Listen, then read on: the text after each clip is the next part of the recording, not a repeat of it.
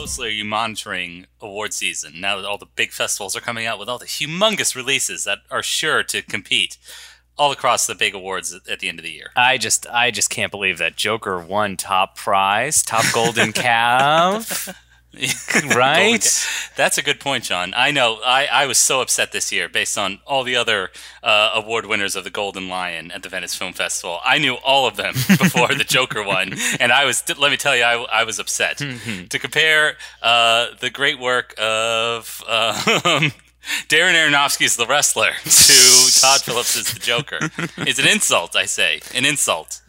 Um, I mean, I would be I would be more upset about this if I didn't see the movie that won the Berlin Film Festival this year. Uh, synonyms. that Hmm. that is an atrocious. No, I won't say atrocious. It's got art- again, it might have been ambition, as I'm edited sure for the Joker plane does. ride. You don't know. We don't That's know. That's true. You're right. You're Yeah. right. So, but but Greg, it's almost you're almost implying that it's like big names tend to win these awards, not necessarily the best film. I mean, Well- well, how else do we explain Roman Polanski winning again? was he there in person to receive his award? I sure hope he was. I know. Let me tell you, the jury at the Venice, Venice Film Festival seems a little twisted. Hmm. It seems as if they look at crime and think it's it's it's as if something to laugh about. What if clown but did crimes? yeah, exactly. the Joker. I know. That's what that's what every question about the jury. Like, how can you extol the virtues of the clown prince of crime? How could you do that? Irresponsible, I say. Absolutely. I mean, Um, yeah. do they not understand the political climate we live in right now? That that was the other great talking point. I know Twitter's not real life, but and I thank God for that because the whole discussion on Twitter was like uh, everybody turning into Helen Lovejoy. Like, won't somebody think of the children? How can we extol the virtues of someone who's normally an antagonist, and now we're making him the protagonist? I, The hero? He would have voted for Trump. Don't, don't doesn't people get this? I know exactly. Actually, I think uh, he would have voted for Jill Stein just the chaos. Oh, just that's for true. The, for the laughs, as it were. Yeah, exactly. That's what that's what the true crown prince. Of, I'm gonna keep screwing that up. Crown Prince of Cl- Crime. I did it again. I am a clown. yes, ich bin ein Clown. All right, but John, that's that's not what I want to talk about. I'm more fascinated by how all these film festivals and premieres turned our beloved movie critics into just shouting gibbons. um, how how movies have suddenly become like religious experiences, and somehow the general public isn't ready for a movie like uh J- like The Joker or uh, Marriage Story or uh, Bad Education starring Hugh Jackman. well, again, Greg, they got to keep the hype train up. This is all part of the whole, you know, award season hype season, basically. So it, Yeah. it totally makes sense to me. Like, what's annoying is though that like it feels like we've gotten all the Joker discourse out of the way, and now when the actual movie comes out, it's going to land with a thud. And so, Yeah. I, I, what what other movie are we looking forward to for award season that I that I need to get hyped up about, Greg? That's what I rely on you to tell me. I mean, I the lighthouse is already coming out in a few weeks. Like, th- there's nothing for that. So I don't. I don't. I, you you have to tell me, Greg. Okay, tell me Okay, my I- opinion.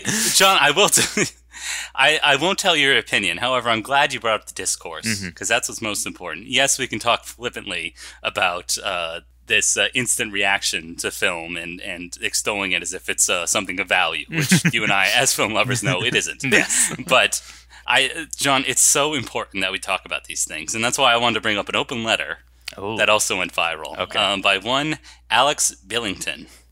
Who is Alex Billington? Um, I first heard of Alex Billington this award season because he really set himself apart um, in terms of being one of these uh, uh, gibbons who are just howler monkeys um, who are just shouting about uh, the movies he saw. We'll get to those. Okay. But um, he also went viral this week when he penned an open letter on his blog. Uh, I'll also discuss his blog. Oh, great. Um, and I'm, I'm going to read excerpts of it here, um, and you could jump in whenever you want. okay. After being threatened by the Venice Film Festival to have my press badge removed because I refused to follow the nonsensical embargo rules, I decided to publish this letter. When you experience injustice, Wow. yeah, when you experience oppression in this world, uh, this is a good. Uh, just editorial. This is a good point. At this point, you should Google image search Alex Billington. Um, I already know what he looks like. I am. Yeah. I am quite good. Okay. You must speak up. well, this is not that bad. I still fight. Oh, yeah. So he's acknowledging that, okay, this isn't important, but I'm going to fight anyway. wow. Damn it. I expect many of my colleagues and other critics will disagree with me and refute my claims, which is, of course, they're right. Hmm. But throughout my 13 plus years, I have been running this website. Mm. I have often seen jealousy and fear manifest manifest itself as control and dominance, and this is another example. Powerful stuff. Powerful stuff. Yeah. Preach. Preach, Queen. Preach. I was told that others, quote, complained, unquote, about my tweets. Mm. And so I was forced to fall in line and do what they demanded. I resist. I refuse. Oh, wow. It's time to change this rule at festivals. Once a sc- once a film screens, we should be able we should be free to talk about it. My full letter below. John, you may be wondering what website he writes for. Uh, his personal blog, it sounds like. I well, yeah, I assumed it was a, a big Sterling uh, publication, and it is, John. Firstshowing.net. wow.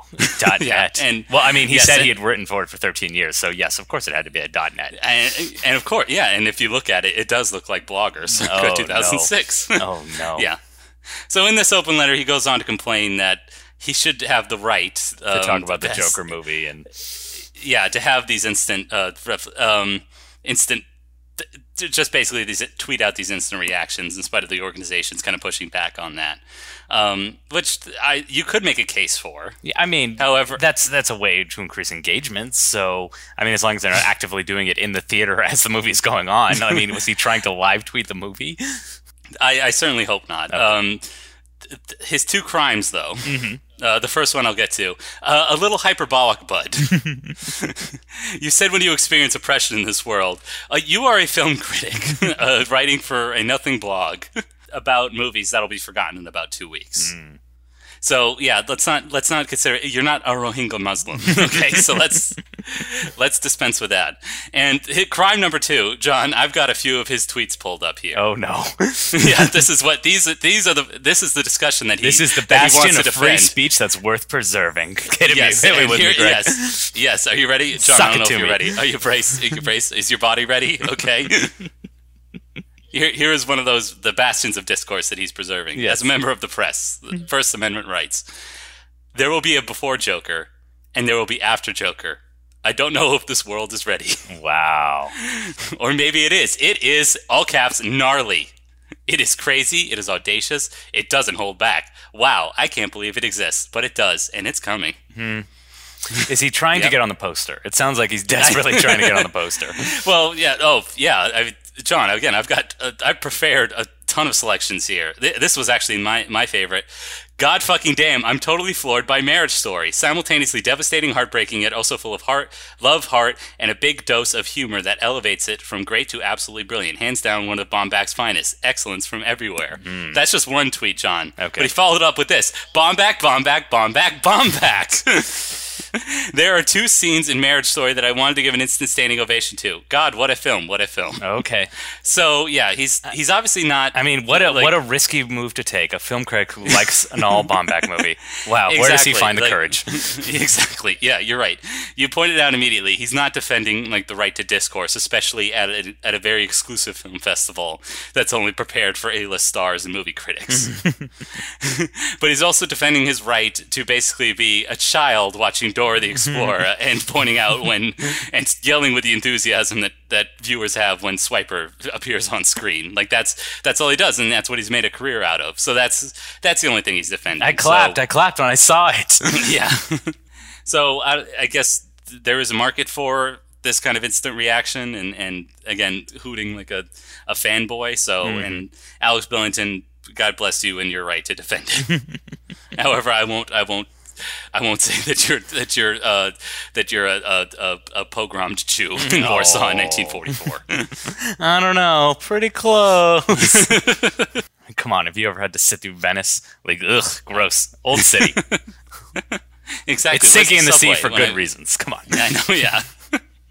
Fair point. Well, Greg, the last free. uh, It's pretty ridiculous because we all know that the true last bastion of free speech in this world is this podcast, the Aspiring Snobs podcast. Yes, in which we, like the the venerable Alex Billington, um, shout to the heavens, "Please enjoy this movie!" Um, and it's instant too. Like we, we literally record seconds after we watch the movie. We have no time to stew or analyze or anything like that. No, we, no, no, we no, give no. our instant reaction because that's what's most important in this world: instant reaction. Exactly. And it was completely necessary for this next film because we watched a comedy film.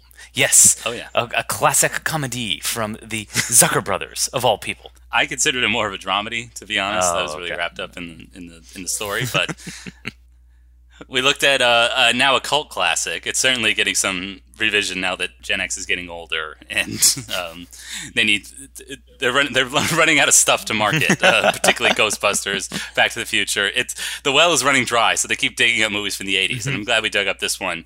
It's the Zucker Abrams Zucker production, Top Secret! Exclamation point. Ski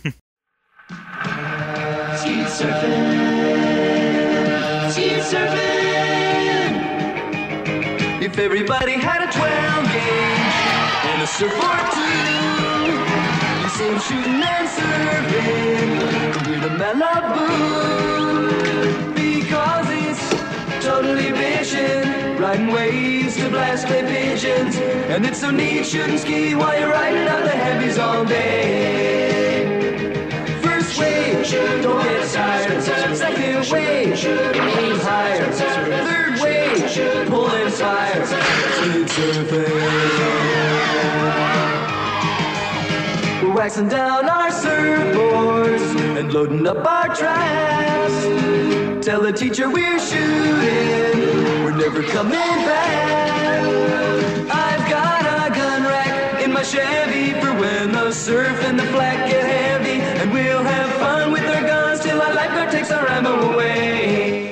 Do you think they jumped the shark a bit by having two movies with an exclamation point at the end? Oh, not at all. I mean, How- uh, John, how would- we how already know would it's a know it a comedy, com- guys. Like, come on, slow down. I mean, I don't think you would know that. does the files from Police Squad have an exclamation point? I, w- I wonder. yes, it does. Really? Jiminy Yeah. crickets. These guys are just, they're shouting at me so much. I know, but John, how, however would you know? That's true. I mean, the poster's all white and it's a cow with boots on. I mean, I, I you pair next to Out of Africa, you think those are both Oscar contenders right there. Well, it had to be on the poster, Greg. That is the most extensive comedy set piece of this whole film. But we'll get to it. We'll get to it. Yeah. Ostensibly, let's or let's let's let's first discuss what is the. Uh, as we all know, the Zucker Abrams Zucker team are famous for giving us one of the greatest comedies of all time, Airplane, and also Mm-hmm. Airplane Two. And Were they behind Airplane 2? I believe so. It feels like I it. thought they were just producers, but Okay. I thought they were working on Police Squad at that time. But Okay. Either way, they they they keep just bringing the yucks. Just ne- Yes. they never cease bringing the yucks.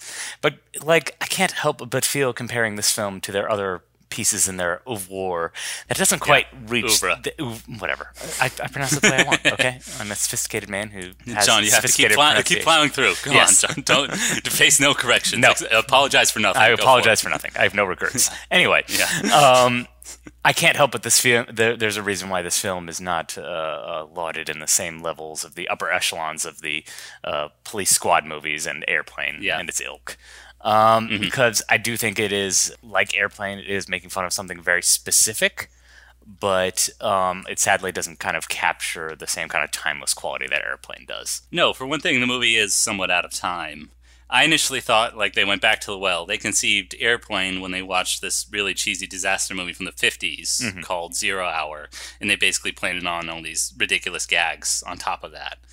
I thought they did the same here, like they found like an Elvis movie, like a very terribly cheesy Elvis movie from the late 50s, and thought, hey, let's just do a, uh, let's just apply the jokes on that. No, this is a an original story, but um, you have villains. It's set in the present day in East Germany, but the villains are dressed like Nazis. Uh, the star is a, a, a teen bopper from the 60s. And um, you have uh, actors, again, like kind of out of, like Omar Sharif, like kind of out of time and out of like a prestige drama, really. So, And also, they st- it still doesn't stop them from doing contemporary jokes like making fun of the Carter administration. So, Yes. like what what what's happening here? What's going on? like airplane, like I said, airplane had more of a timeless quality to it, where it's like, yes, it was supposed to be set in the '80s, but because it's spoofing a '50s movie, it, it- you know, there and was also a lot disaster of 50s movies of the decade earlier, like the airport movies. Mhm, Yeah, so that it felt it felt a little more timeless, or at least a little more coherent than this movie. Um, Yeah. Also, and again, I feel bad saying this, but honestly, I feel it felt a little overindulgent at times, which which is weird because So normally I, am the one who's like, "Who cares? Throw as much into the movie as you can." But this time, I was kind of like, uh, "Do we really need an underwater bar fight? That seems like a bit much." I, wait a minute. You weren't floored by that? I that's that's one of the things I will extol this movie. Again, they'll do it, this movie. The the Zucker Abrams Zucker ethos is to do anything for a laugh, and this movie does it to the twelves, to the thirteens, up to the, the cheap seats. They they do anything for the laugh, including its big climactic joke, staging an old west style bar fight underwater. Mm-hmm. And I really admired them for the chutzpah of that. But are you saying that maybe at this point, because that is at, at basically the climax of the movie, are you saying it's too much at that point, or Um, it's not that I think it's like too much. I just think that they didn't know when to kind of like cut off a gag when it was like running a little too long. Um, like, no? I thought it was perfectly paced. no, really? There were a few Yeah, I times that I thought they were kind of like everything kind of stopped in its tracks just so they could kind of have a gag. Like for instance, um, one of the earliest ones, there's a classic uh, fight on top of a train, and so Yes. you know there's the classic setup where it's like you know he's the our hero is in the back, the Nazi trying to fight him is in the front, but the, you know there's a bridge coming up that he can't see. So Omar Sharif ducks and then he just plows through the, the bridge anyway. Yeah. Um, that scene just felt like it took a little too long, basically because they set it up for so long, and then afterwards we need like 30 full seconds of like cool down. It's like, oh, can you believe that he broke through that bridge? Like, yes, we get it. That's the joke. All right, let's move on. Souvenirs, novelties, party tricks. Souvenirs, novelties, party tricks.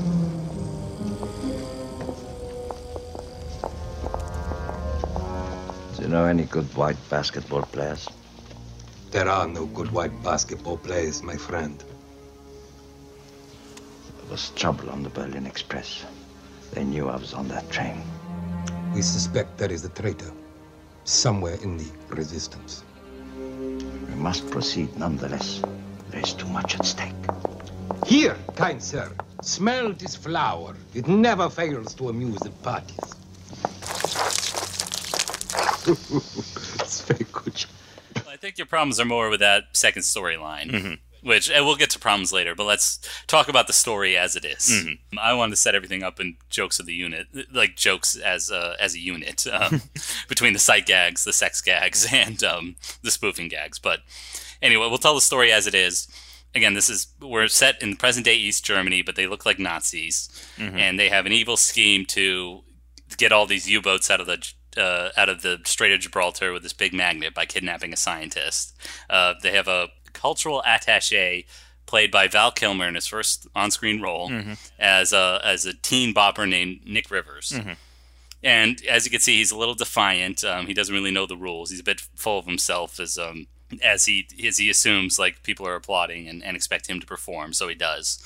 Um, but that's all that you basically get as a character. There's no real emotional investment other than a again a silly a silly romance that kind of comes much later in the movie. It's not like Airplane where you're really dragged along by the romance between the two characters. Yeah. Um, I mean, Yeah. it's more of if it if this does approach anything close to like a character arc, the whole point is the fact that he's kind of selfish and um, a little kind of simple-minded, but then he has to kind of like choose to be the hero at the end of the day. He has to be the one who has to take action against the evil Germans. So Yeah. um, I guess that's kind of like the closest it comes to having like a full kind of character arc for any of the characters. But um, besides, may- no, no, no, no, thinking about it, that's pretty much it. Yep. All right, forget it. Made my point. Just uh, chilling out. yeah. well, John, come on. We're not here for story. We're here for laughs. Mm-hmm. And as you said, we kind of get off to a rocky start. There's a long scene, uh, as you said, a train chase starring Omar Sharif, um, who then get, just gets ignored for the final 20 minutes of the movie. He's the one who kind of hands off this dangerous mission to Nick Rivers, or at least it finds its way to Val Kilmer's character. Um, but as you said, the those scenes don't work. Like the the gag in which, uh, or at least they don't work as well as the other scenes, because as you said, the gag in which um, the guy busts through the bridge when we expect him to when we expect it to knock him over. That goes on for too long. The, there's another scene in which he meets like his contact, who's uh, who pretends to be blind and sells souvenirs. Oh, I thought that was kind of funny. I like that. well, the whole point of it is to take this dignified, uh, dramatic actor Omar Sharif and again throw throw ink in his face and, and have a cigar explode, and also have him pick right up dog puss. shit. You dropped your fake dog shit. no, I didn't.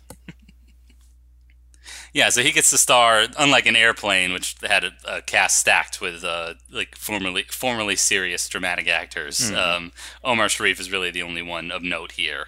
Well, also Uh, maybe Michael kind of too. Peter Cushing's. Yeah, But Michael he- he- and Peter Cushing as well. Yeah, but that's his his note. His noteworthy scene in the whole movie is just the weirdest and probably most avant-garde of everything.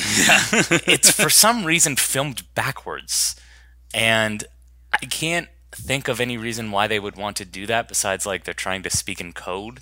So the whole idea is that they're like speaking. Well, he's Swedish. Yeah. oh, okay. so the whole point yeah. is he's Swedish. Oh, got it. Yeah, All right. And the joke, and the, I guess the joke is, is that English, when recorded or when it played back backwards, sounds like Swedish. I guess. Okay. Yeah. But couldn't they have that, just filmed his scenes backwards? But instead, it's like they do the whole thing backwards. You know, playing with Yeah. the whole all in one take. yeah, and playing with the whole idea of someone looking like they're throwing something up, but really it just fell down and they're catching it. You know, like that kind of thing. Yeah. I, it's so weird. Yeah. like that's what I'm kind So of talking about when I talk about this movie being like kind of overindulgent. Like you kind of had to bring in the reins just a little bit. Not that the f- movie's not funny because the movie is exceptionally funny, and you didn't bring up my favorite kind of gag involving Omar Sharif, which is uh, Yeah. eventually you know he gets turned on. There's a tra- uh, there's a traitor in the regi- uh, resistance. Yep. And so he's supposed to get dropped off at his hotel. Instead, he gets dropped off at the um, the junkyard, and his car gets Yep. crushed. But somehow he survives, and they cram him into this like tiny little car costume, complete with like Yeah. wipers and tires. That's a great little uh, prop. And then Yeah. they go overboard with it. Eventually, you know, he uh, he gets a face full of boob, and then the little antenna pops up where his boner would be. Ugh, classic. That's- classic Zuck comedy.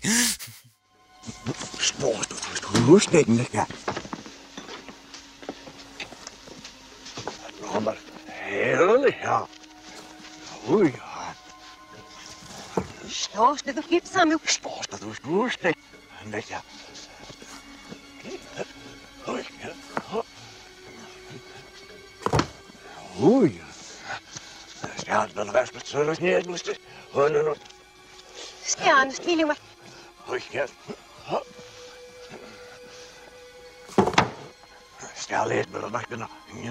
nog. Ik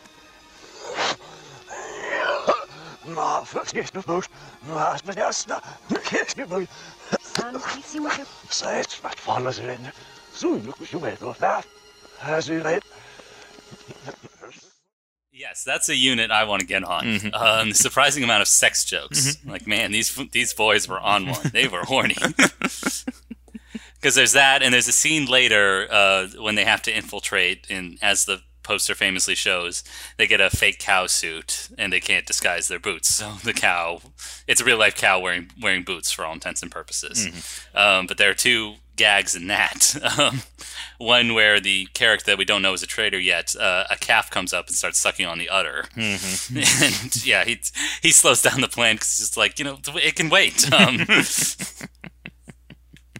and of course, he also gets his comeuppance when a when a steer finds finds this uh, very attractive cow, and it implies that he gets. Uh, I don't know if though. Again, you and I aren't very scatological in our humor. like I don't know if those jo- jokes work for you. Um, Um, they the- didn't because honestly, that's kind of expected. As soon as he's like, "I'm taking guess, the rear," and again, like, if if you're gonna have a if you're gonna have a gag where two people dress as a cow, you know at some point you you seem kind of taken aback by the amount of horny jokes. It's like, come on, Greg, you've seen Airplane. at one point, I- a woman's I- naked jugs come out and start bobbling. Exactly. It was it was brief. Um, the one sex joke that landed for me, I get probably the greatest punchline maybe ever in the history of comedy of film. Nick Rivers has this associate uh, who's leading him through this cultural as a cultural ambassador, and um, at one point Nick Rivers gets caught. I don't, don't think he's seen as a traitor yet, um, but he says, uh, "I've tried everything. I've talked to the consulate. I've talked to you know the, the U.S. Congress. I've talked to everybody. I can't get my wife to orgasm." and then for some reason Nick Rivers has something called like the anal penetrator or Yeah. something. Yeah. And the huge payoff is like we've we've also captured your your cultural ambassador. He was passed out with the anal penetrator in his butt for twenty for twenty minutes. But Greg, we need to we can't get through this without talking about the actual resistance itself, including oh, such yeah. famous characters as Deja Vu and Chocolate Mousse, the only black member. Denouement, yeah, yeah. I, I, that joke didn't land with me. Like, get it? It's his. It's a black character, and his name's Chocolate. Yeah, And- get it. I mean, again, like at least have him talk jive. Come on. yeah. But no, like the well, re- there's a character that comes out just as my man, and he's high fives. yeah, there you go. but uh, the reason why I want to bring up uh, Deja Vu is because I did not recognize that actor, and I don't know if you did either. That's he's played by uh, Jim Carter of uh, Downton Abbey fame. He plays Mr. Carson. Okay, I, I don't watch Downton Abbey. No, so- well, I mean, you're missing. or out. didn't watch Downton Abbey when it was on. Well, the movie's coming out soon, Greg, so you better catch up. Okay, all right. So I'll hurry up. All right. First, I mean, everyone's like, "Oh, Joker, big deal." No, Downton Abbey. That's the movie that's going to have uh, be on everyone's lips. Come That's the real weeks. Oscar contender. Exactly. They're having the Queen over. It's great. I, sure. but yeah, I mean, I I guess that that joke could have it could have just ended at like, oh, he's he's a he's um he's he's black and his name's Chocolate Mousse. um, but he actually does do something with it. Um, not just in portraying it as a badass, but also like um yeah, he has this he has this great deep belly laugh when um he says like uh what are you drinking? Gasoline. And it does it does go with a piece like those other characters, deja vu, avant garde. yeah, exactly. just silly French word, like giving them all these silly French word names. Uh, It's the potato farm? Yes, I am Albert Potato. Who are you? We were sent by Sven Jorgensen.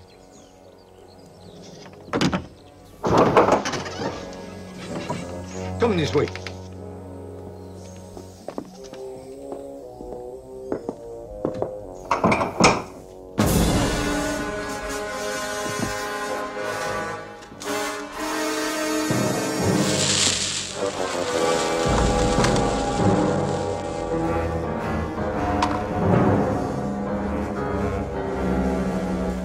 Some great sight gags, like when they're first when they first greet the resistance, they don't trust them, so they all pull their guns on them, and one of them has a cannon.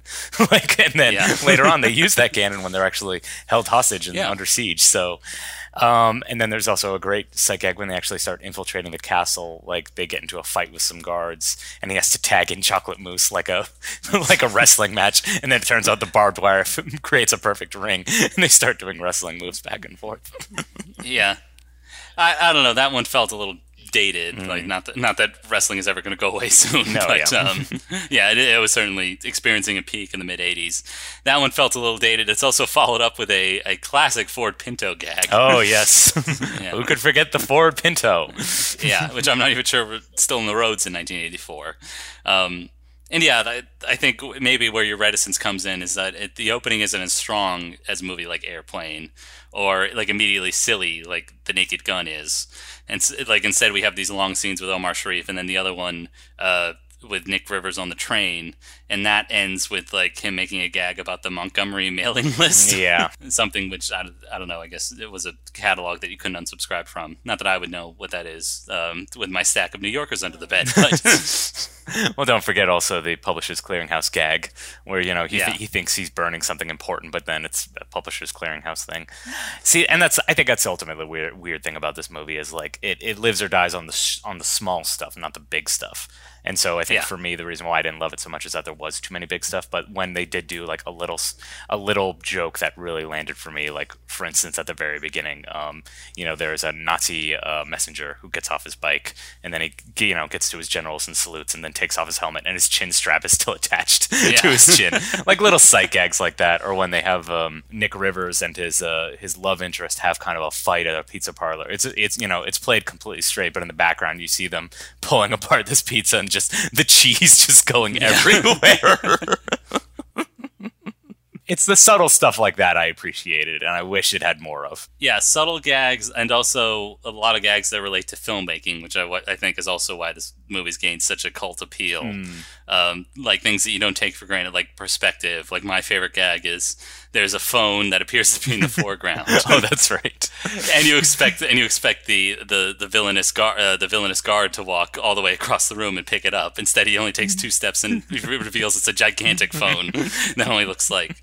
Uh, same with the other one of one of my other favorite gags is when they're sneaking uh, to infiltrate the this fort or excuse me this prison to get the hostage scientist out, and they're they're traversing this uh, path with old dry leaves and crunching under their feet. And Nick Rivers goes shh, and then they continue walking, and suddenly there's no sound underneath their feet. Well, I guess there's no way to talk about this movie without mentioning the fact that this is Val Kilmer's first film role, and honest to God, he really knocks it out of the park. I thought he did a Yeah. fantastic job.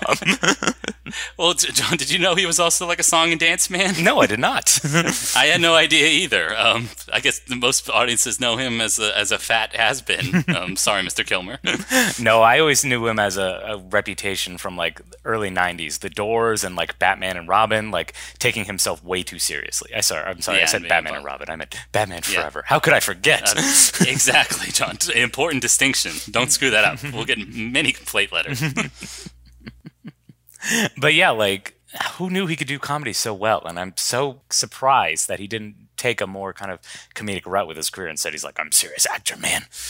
Yeah, I, I don't know what, what changed for that because he, he also followed this, up with another cult cult hit, uh, Real Genius. Oh, that's right. Where he's like, yeah, where he's like pulling off college pranks as a as a genius or prodigy or something. So yeah, yeah, I don't know why he wanted to get out of that because I think they, they found him on the stage and he was he wasn't quite doing like vaudeville, but something th- something comedic enough where the the Zaz brothers were like, yeah, let's let's bring him on. Hmm.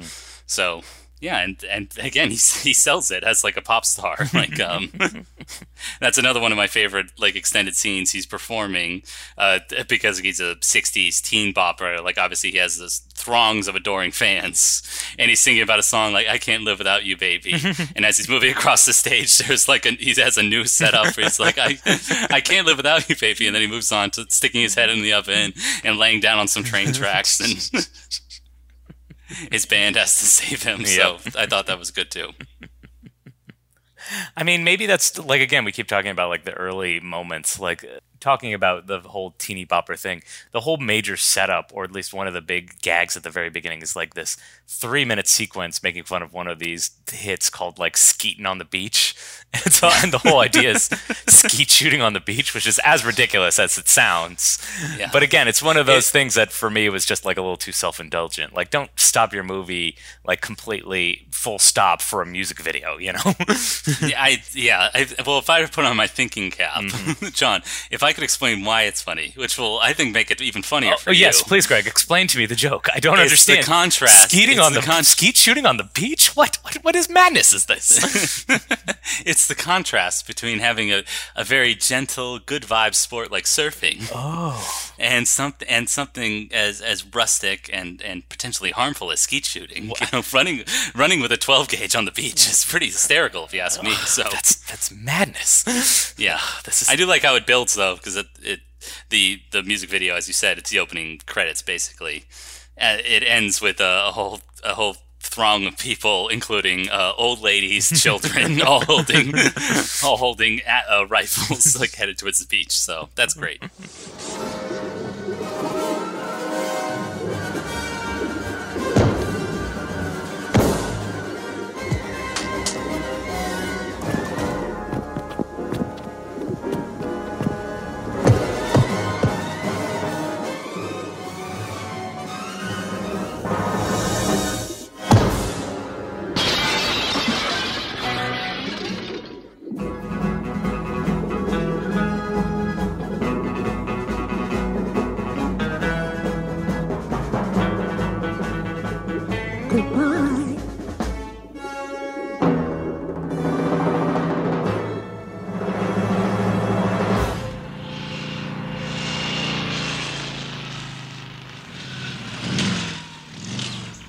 This movie is very funny. I just, uh, Yeah. I, I have to recommend. I if I ever had to do a marathon, I'd obviously start with Airplane, and then I'd finish it up with Police Squad. I don't know if I'd include this one, or I'd include it later in the evening when I was about to fall asleep. So, All right. yeah, I I I really adore, adored it. So yeah, I I would put it up there maybe with the Naked Gun.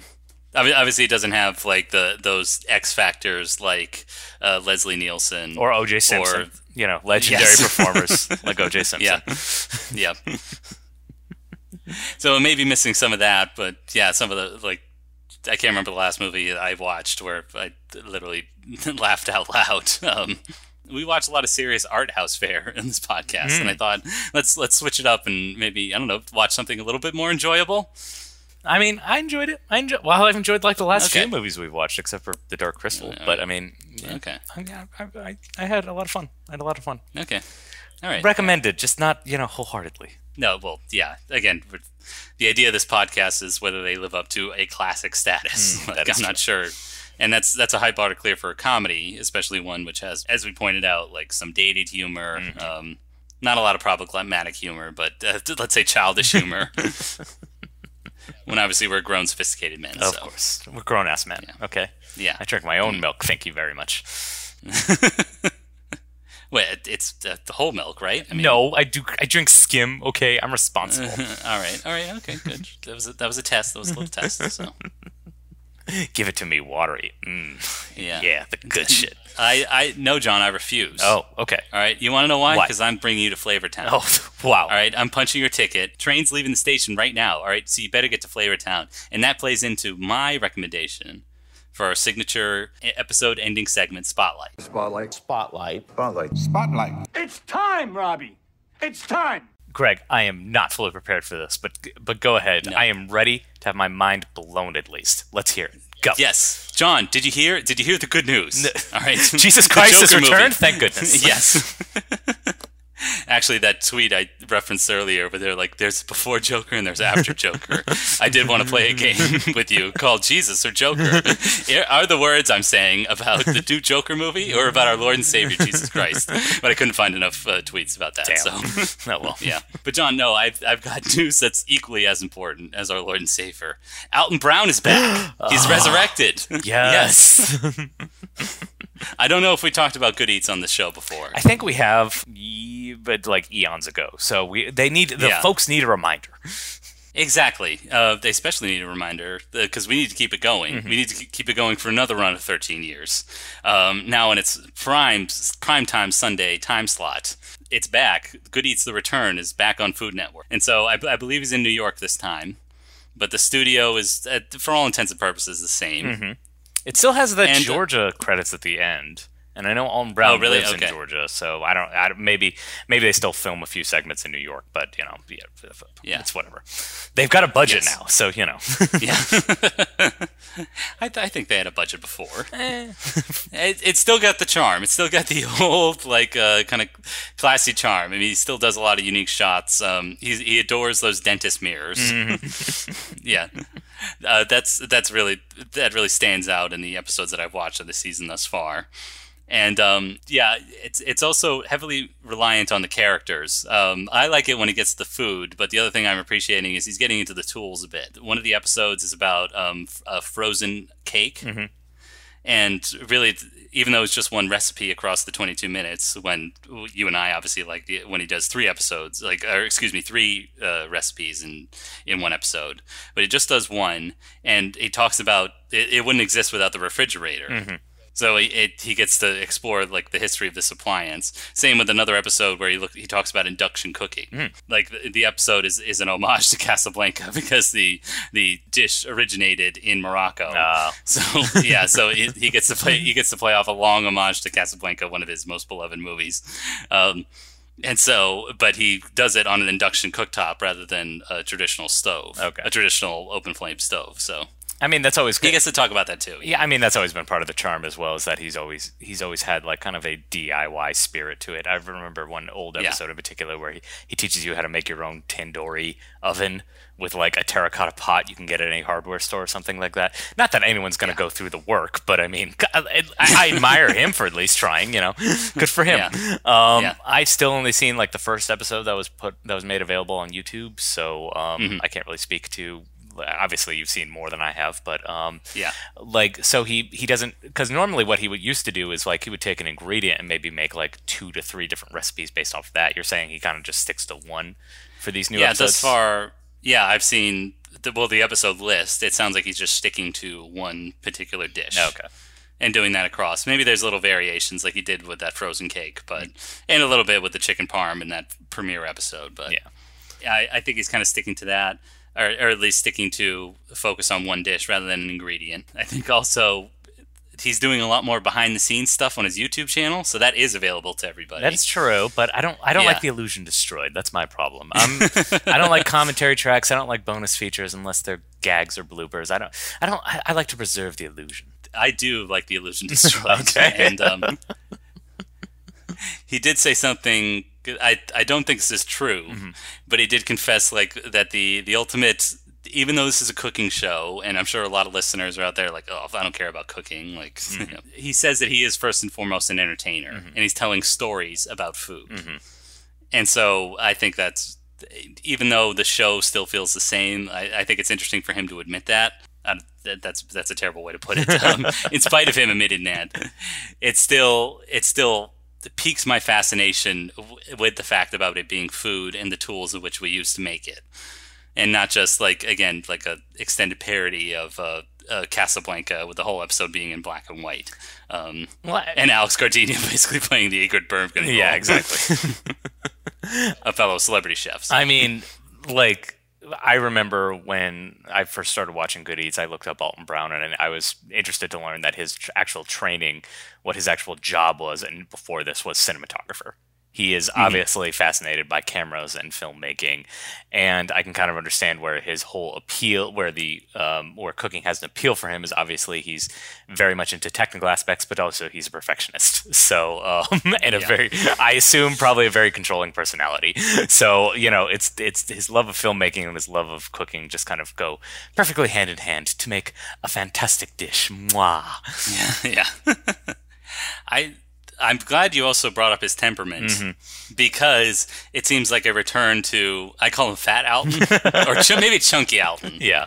I I think one of the most blessed aspects of the at least the early run of Good Eats was that uh, he had this joie de vivre and was making a lot of comfort foods. Mm-hmm. Um, he between I think it was like seasons ten and eleven, he had dramatic weight loss, Mm-hmm. and I could also see his attitude change. Like he was it was much more hyperbolic in his writing. Yeah, he became Like, kind he of ended more up- curmudgeonly.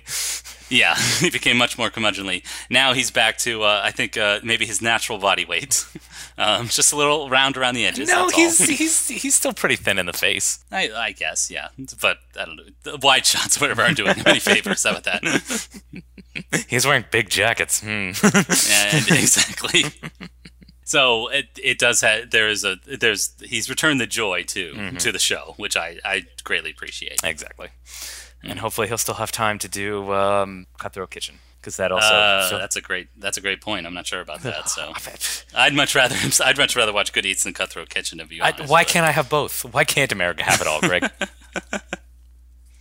I'll tell you why, John, because it's at, it's exploiting somebody else. Uh, in this case, the talent of Alton Brown, or the terrible comedy of some uh, professional chefs, but very, very, very amateurish comedians.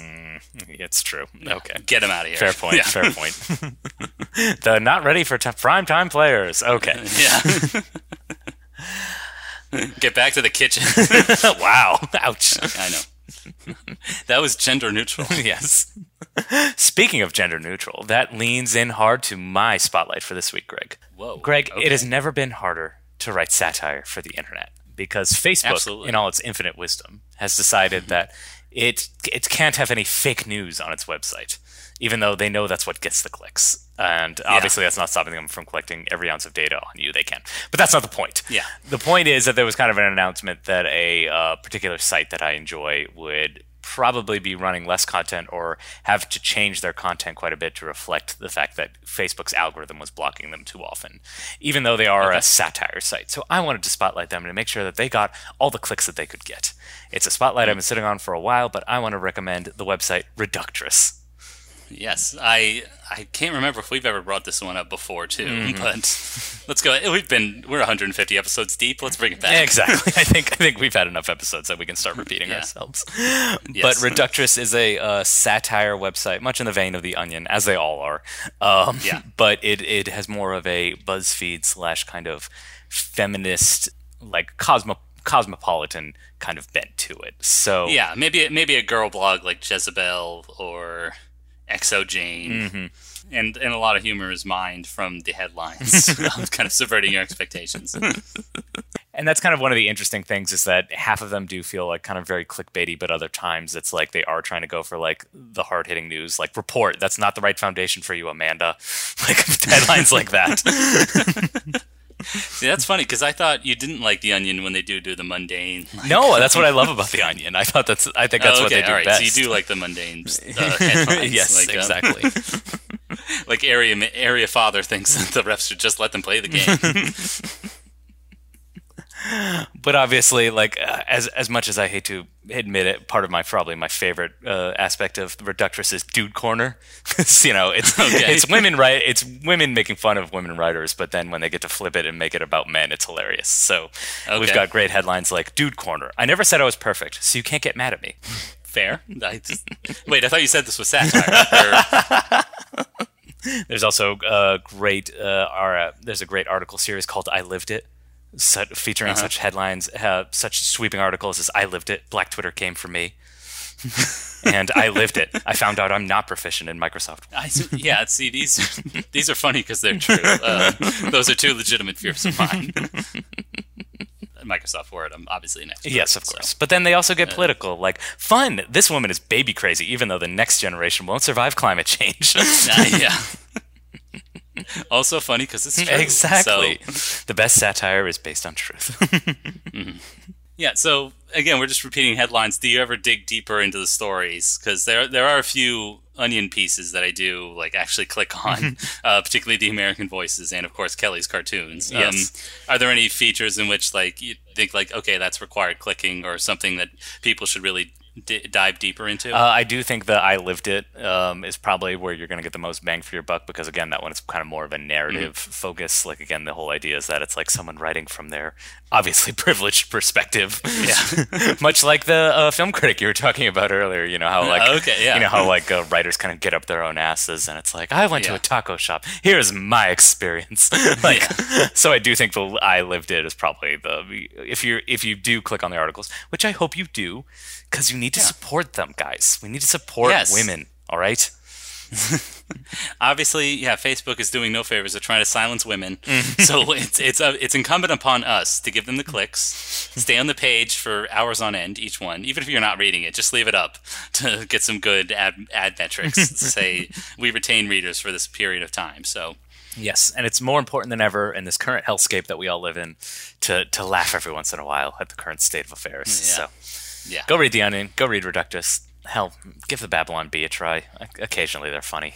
I I haven't heard of the Babylon Bee. I'm more worried that the, the current events are outpacing satire. If you ask me, you hear about this Sharpie Gate, the Sharpie Gate, folks, that we'll all forget about in two weeks. Remember that government shutdown that happened earlier this year? We've all forgotten about that. Remember the corruption? Remember the crimes? Ah, who cares? Yeah. Just dogpile it Yeah. onto the rest of the stories. yeah, that stuff that would sink any normal president? Nah, forget it. Who cares? Yep. It's funny. He's funny. yes. I I also think we're kind of losing touch of maybe what satire is, hmm. because at these big movie premieres, the, another Oscar contender from the mind of uh, Taika Waititi mm-hmm. comes Jojo Rabbit, which somebody described as an anti-hate satire. No, that's how they're trying to position it because they like again, we can't even have a, a man of Maori descent dressed up as Hitler without people realizing that's the joke. Like this is the state of affairs right now. Oh, they, so they assume people are too stupid. yes, Fox to Searchlight is too scared see- that people are not going to get of it. A, yes, of a Maori man, yeah, leaping up in the air with a big smile on his face, dressed as Adolf Hitler. Yes. and assume that it's a that's a that's a wacky comedy. No, yeah. Okay. Ex- Actually, I no. It's funny you brought this up because I did read an article earlier about how scared Fox Searchlight. They obviously want to buy it. They obviously have bought it. They're trying to sell it, but also like they're trying Yeah. to, you know, toe this line. We're not really trying to celebrate Nazism, guys. Okay. yeah. Well, that's the thing. It's not Fox Searchlight anymore. Now it's Disney. Oh, Um, oh, that's right. Fox Searchlight, I'm sure, was very confident in it. oh um, my god, I completely forgot that. Fox Searchlight also got bought by Disney. Fuck. Yeah. Jeez. Oh my god. Yes. I'm gonna go. I'm gonna go stick my head in an oven. Give me a minute. I, no, John. Oh, I'm going to be your, your Nick Rivers band-aid. I'm going to oh, pull you thank back. you, thank you. Yeah, you were talking about a hellscape earlier. Let me let me show you a refuge in in this internet hellscape that we live in. Okay. It's a particular page on a social media site. I know it's going to be surrounded. It's like the eye of the storm in this hurricane. Oh. It's a it's a moment of refuge, mm-hmm. and it is facebook.com/slash aspiring snobs. Yes, please. it is t- Instagram at aspiring snobs. It's Twitter at aspiring snobs. Guys, it's not only an active defiance, it's also a, an act of radical self care when you follow us Yeah. on social media. Exactly. As well as email us at aspiringsnobs at gmail.com with your feedback, Mm-hmm. your questions, which we'll answer on air, your recommendations, which we do take. Mm-hmm. And once you're done with all that, you could do us a solid because we just gave you a, sal- a solid hour of just fabulous content. What you can do is Yeah. you can go to your podcast service of choice, whether it's Apple Podcasts, Spotify, Stitcher, what have you. Give us five stars, and that'll help build this aspiring snobs community together. And if you follow us there, you'll see what movie we're watching next week. Or you can just listen to us right now. Yes, and, and we'll just yeah. tell you.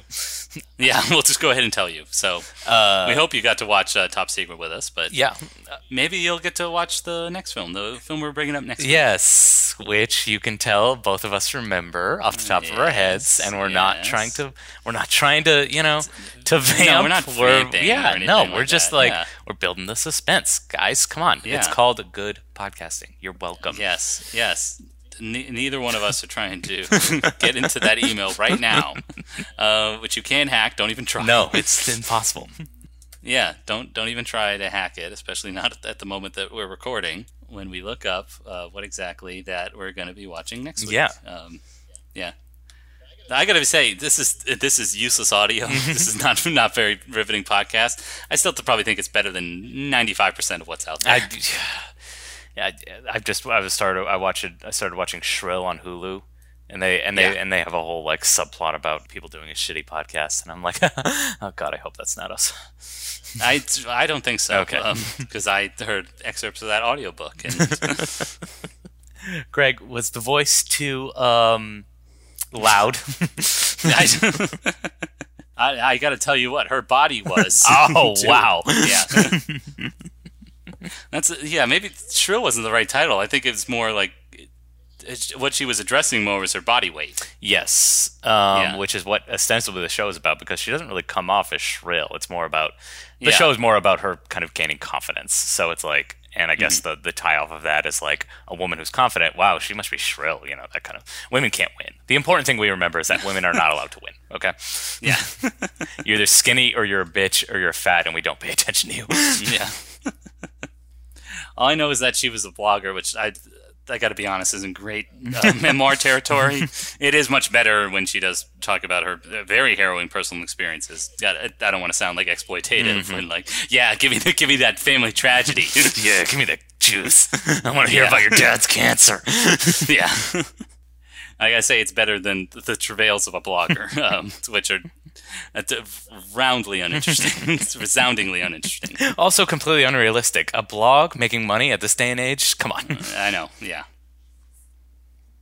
Anyway, what are we watching next week?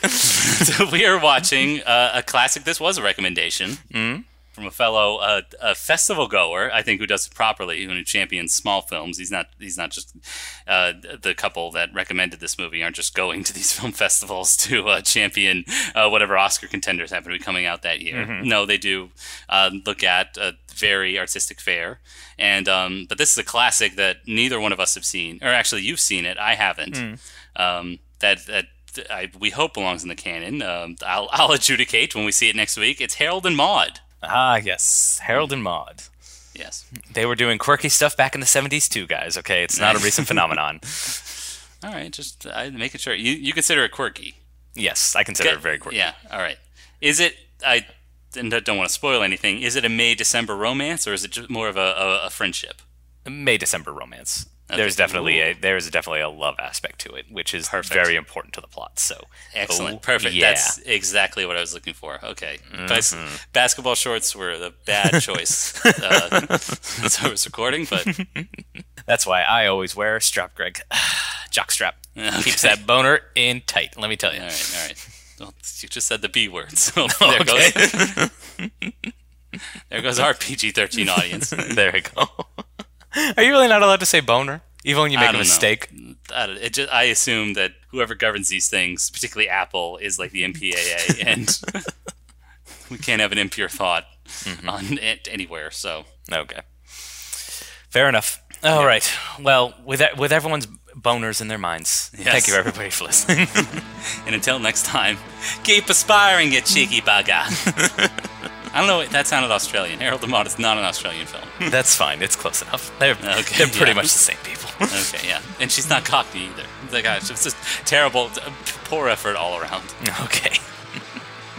God save the Queen! The fascist regime that made you a moron!